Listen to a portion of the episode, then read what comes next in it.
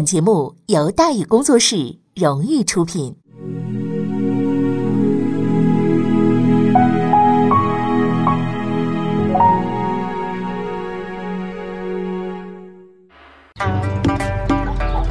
说书唱戏劝人方，三条大道走中央，善恶到头终有报，人间正道是沧桑。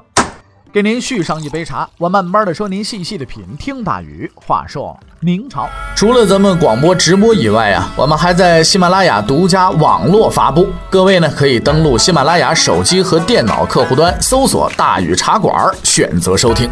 上期节目咱们说到哪儿啊？咱们说到借力打力，徐阶除掉囚鸾，左右摇摆，陆炳立场未明。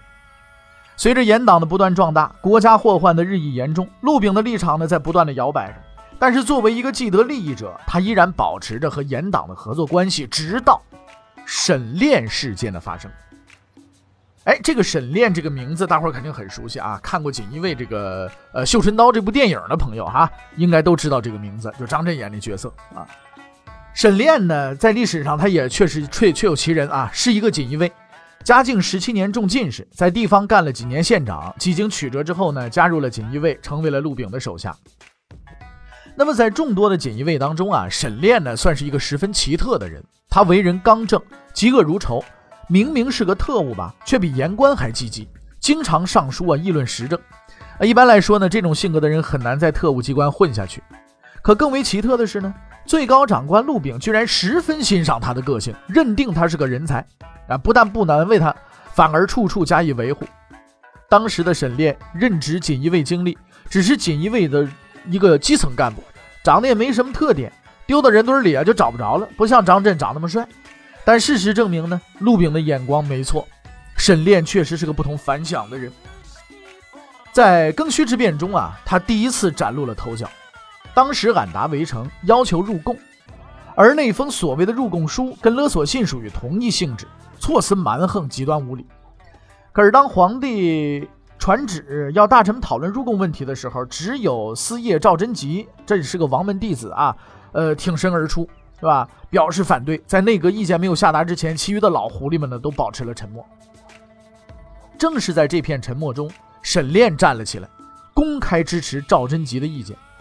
沈炼的出现让众人吃了一惊，而之前打死也不说的吏部尚书夏邦茂，此时却突然跳出来，用讥讽的口气说道：“说阁下现任何官呢？”这意思就是你算个什么屁官啊？你哪有你说话的份儿啊？沈炼镇定自若，大声回答：“啊，我是从七品锦衣卫经历沈炼。诸位大人不言，小吏自当言之。浩然正气，声震寰宇啊！”正二品的赏书无言面对从七品的经历，羞愧的退了下去。沈炼用他的直言征服了在场的人，也赢得了陆炳的尊重。此后，陆炳安排沈炼作为他的贴身侍从，随同进出各处。陆炳这么做呢，除了表示器重之外啊，也是为了保护这位直性子的下属，免得他呀到外边去惹事去。可是他万没想到啊，这个安排却惹出了更大的麻烦，因为他经常出入的地方正是严嵩的家。沈炼这个小子秉性刚直，遇到小奸小恶都得去插一脚，眼睛里不容沙子，更何况严嵩这种大奸大恶的巨型花岗岩。所以每次到大贪官严嵩家吃饭，他总是不忿，用咱们今天话说就不爽。非但不苟言笑，还跟严世蕃干过几仗。但他毕竟是陆炳的人，严氏父子啊，也不敢把他怎么样。可是事情最终激化了，在亲眼目睹庚戌之变的耻辱、百姓家破人亡的惨剧之后，沈炼终于是忍无可忍了。一次醉酒之后，他愤然写下了那封著名的上书啊，隶属严嵩十大罪状，喷射出心底的怒火。啊，大学士松，贪婪之性急如膏肓。于彼之心顽于铁石，得了，神仙也保不住他了。沈炼的结局又一次证实了严嵩对皇帝的巨大影响力。文书刚送上去，谕令就下来了：锦衣卫沈炼处以杖刑，发配居庸关外。得知消息的陆炳焦急万分，却又无计可施啊，只能跑去给沈炼送行去了。看着这位即将发配边疆的属下，陆炳感叹良久：“啊，你这是何必呀？”然而身受杖刑、已然一无所有的沈炼却依旧昂着头，扫除奸恶。天理！看着那单薄却坚毅的背影，陆炳发出了最后的叹息：“我不如沈炼呐。在勇敢的从七品锦衣卫经历沈炼的面前，从一品少保兼太子太傅左都督陆炳是一个软弱的人。六年之后，在严世蕃的指使下，沈炼被杀害于宣府，他的两个儿子沈衮、沈宝也被关入监牢，活活打死，是为斩草除根。对于庞大的严党而言，这次事件不过是一场小小的风波。沈炼的徒劳无益的努力，没有什么能力改变什么。然而，这徒劳无益的努力，却是一个普通人无畏的证明。沈炼这个平凡的名字，就此被镌刻于史册之上，永不磨灭。而现在，《绣春刀》这部电影就是改编于沈炼的经历。当然，时代背景呢，稍微做了一些变化，挪到了后边的这个呃魏忠贤的时候啊。当然了，沈炼不需要改变什么。因为他的勇敢已经说明了一切。勇敢的沈炼死去了，胆怯的陆炳还活着。他仍旧看重自己的利益，不愿意也不敢去对抗那股可怕的势力。但是他依然被深深的触动了。在不知不觉之中，他已悄然改变自己的立场，向着另一个方向迈出了关键的一步。嘉靖三十一年的政局就是这样，大家都知道严嵩贪婪腐化，严党为祸国家，但大家也知道严嵩奸诈狡猾，严党权大势大，反对他必定遭殃，投奔他必定发达。而沈炼之举之所以能够名留史册，是因为仅此一位。毕竟大多数人都是利益的动物，于是严党的成员越来越多，势力也越来越大，而那个隐忍的徐阶依旧隐忍着。对于严嵩而言，嘉靖三十一年是个好年份，皇帝大人安心修道，将国事完全托付给他，百官臣服，那几个不服气的也都收拾了，沈炼也被弄跑了，裘鸾也被打倒了，而他唯一的对手徐阶也被压制的毫无招架之功，不会再有人敢于与严嵩作对了，这是严嵩最为自信得意的时刻。然而他错了。无需等待多久，他将迎接自己从政以来最为猛烈的攻击，而这次攻击正是他覆灭之路上的第一声丧钟。与之前的沈炼如出一辙，这次攻击的发起者也是一个小人物。不过，在明代历史上，这位小人物却有着一个让人望而称谓的称号。嘉靖二十六年是一个极不平常的年份，其特别之处就在于那一年的科举。因为在这一次进士考试录取的名单当中有这么几个名字：张居正、李春芳、尹世瞻、王世贞。张居正咱们就不用说了，李春芳和尹世瞻都是后来内阁重臣，风云人物。而这位王世贞先生更是值得一提，此人是明代后七子的领军人物，引领文坛二十来年，无人可比。而更具传奇色彩的是。据说啊，据说啊，在他是闲来无事，曾写就一书，书名《金瓶梅》。当然了，王世贞先生只是这本书的作者嫌疑人之一啊，咱们只说是嫌疑人，不说他就是作者啊。但是此人名声之大，影响之远，可谓惊世骇俗。这是年头久了，要换在几百年前，王先生的超一流明星人物，什什么鹿晗、吴亦凡什么的，不不不作数的。而当新科进士们整齐列队，带着荣耀和笑容大步迈出这个大明门的时候，这四位仁兄正占据着前列最风光的位置。能走在队伍的最前列，正是因为他们有着足够的资本。李春芳是那一科的状元，张居正、殷世瞻都是二甲头名庶吉士，王世贞呢更不在话下。他的父亲是督察院右都御史二品大员，在当时人们的眼中啊，这些人呢了不得。咦，这就是一群啊，注定建功立业、名留青史的人呐！你这事儿还还有的可说吗？然而，在那支队伍的最末一列，还走着一个沉默寡言的人。与前面那四位相比啊，此人着实不值一提。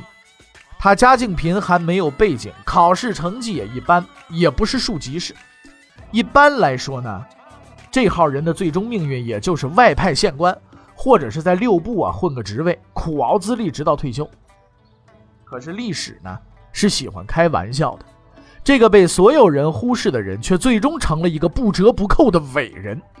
当李春芳、殷世瞻、王世贞这些昔日的风云人物被历史的黄沙淹没，被无数人遗忘的时候，几乎所有的历史教科书都记下了他的名字，而他的光芒只有张居正堪于比拟。他叫什么名字啊？他叫杨继盛。即使再过五百年，这个名字仍将光耀史册。杨继盛字仲方，河北荣城人，正德五年生人，家里很穷。杨继盛不但穷，还很苦，因为他七岁的时候母亲去世了，父亲也没闲着，给他找了个后妈。更不幸的是呢，这位后妈也不是省油的灯，缺少博爱精神，没把他当儿子，把他当奴隶使。在苦难的童年中，杨继盛开始成长了。童工杨继盛的主要工作就是放牛，没有父母的疼爱，也没零花钱，犯了错还得挨顿揍。然而杨继盛没办法，日子只能这么一天天过去。突然有一天呢，他牵着牛回家的时候，跟家里人说了这么一句话：“我想读书。”在没有希望工程的明代啊，这句话等于是杨继盛那个呃家人而言的，就是一个笑话。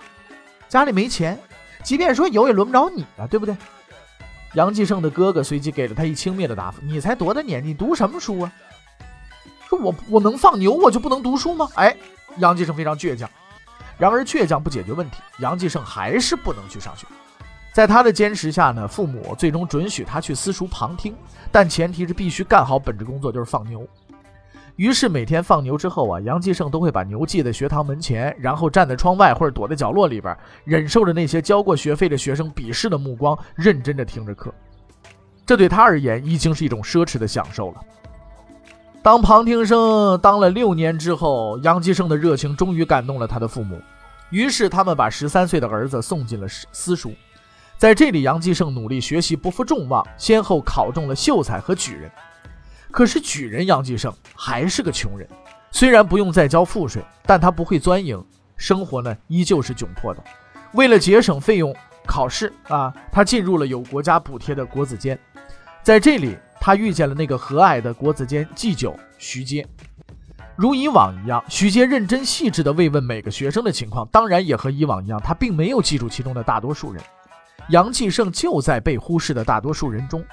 作为一名国子监的普通监生，他没有官僚的背景，也没有庶吉士的前途，自然也没有被徐阶牢记的理由。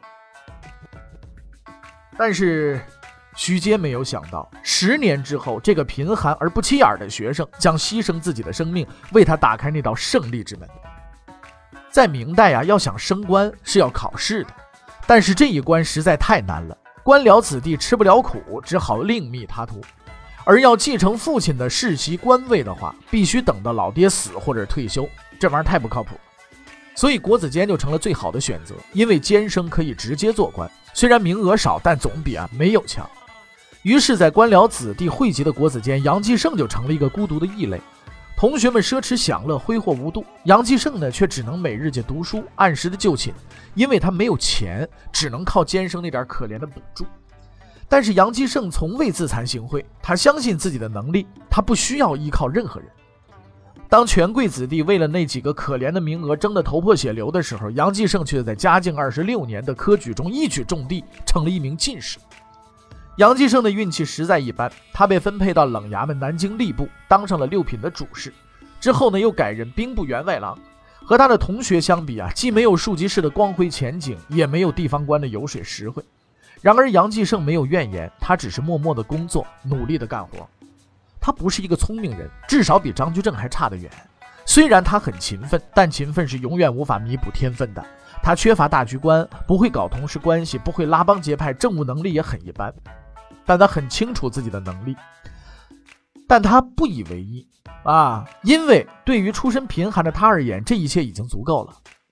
虽然这个世界很复杂，官场很狡诈，但在杨继盛那里十分的简单，因为他的为官之道只有一条：报效国家，体恤百姓。这是大多数新官员们口头禅和必喊口号，很多人喊的比他更响亮，却没记住。可是杨继盛记住了，而且他照做了。作为一个穷人家的孩子，他很知足，很感恩。他所期望的只是踏踏实实的为国为民做几件事儿。所以，当庚戌之变之后，裘的将军要开马市，再次妥协退让的时候，杨继盛当即站出来了，愤然上书反对马氏。裘兰十分恼火，就告了杨继盛的黑状，把他关进诏狱，并且贬官发配偏远地区狄道。狄道十分荒凉，少数民族聚居，本地人不爱好读书，只喜欢闹事，在这里边做官基本相当于劳动改造。然而杨继盛呢，毫无畏惧，因为他是一个简单的人，用简单的方式过简单的生活。他吃粗茶淡饭，住简陋的房子，教当地人识字读书，解决纷争，不收一文，不取一物，连蛮夷之地的乡民也被他感化，大家都称他为杨父。居庙堂之上，处江湖之远，皆忧其民者，方可为官呢。不久之后，裘鸾密谋败亡，嘉靖想起了杨继盛的忠言，就诏令他复官，先升他为知县，一个月后升南京户部主事，三天后升刑部员外郎。坐着直升飞机的杨继盛还没到顶，很快他又回到了京城。这一次，他的任职地点是兵部武选司。兵部最穷的地方是直方司，而最富的无疑就是武选司。武将升迁折将，手中大笔一挥即可，又闲又富，是又肥的流油啊。而毫无背景的杨继盛之所以能够得到这个职位，完全是因为严嵩的推荐。严嵩之所以保举杨继盛啊，自然不是说欣赏他的政治无私，而是因为裘鸾是他的敌人，而杨继盛曾经反对裘鸾，在他看来，那敌人的敌人就是自己的朋友嘛。可是严嵩并不知道，在杨继盛的敌人名单上，裘鸾只排第二，第一名的位置一直留给严嵩他老人家。严嵩认为自己能够利用杨继盛与裘鸾的矛盾，能够用官位和利益收买这个人，能够将他收为己用。然而他错了。因为他并不了解杨继盛，这是一个没有私仇的人，他的心中只有公愤，即使整个整他个人，只要说有利于国家利益，他毫无怨言。此即所谓大公无私。那大私无公的严嵩自然是无法理解大公无私这种品格的。他正在家里等待着新同党的加入，却没想到毁灭之路已然就此打开。那么这条毁灭之路究竟是如何铺就的呢？欲知后事如何，且听下回分解。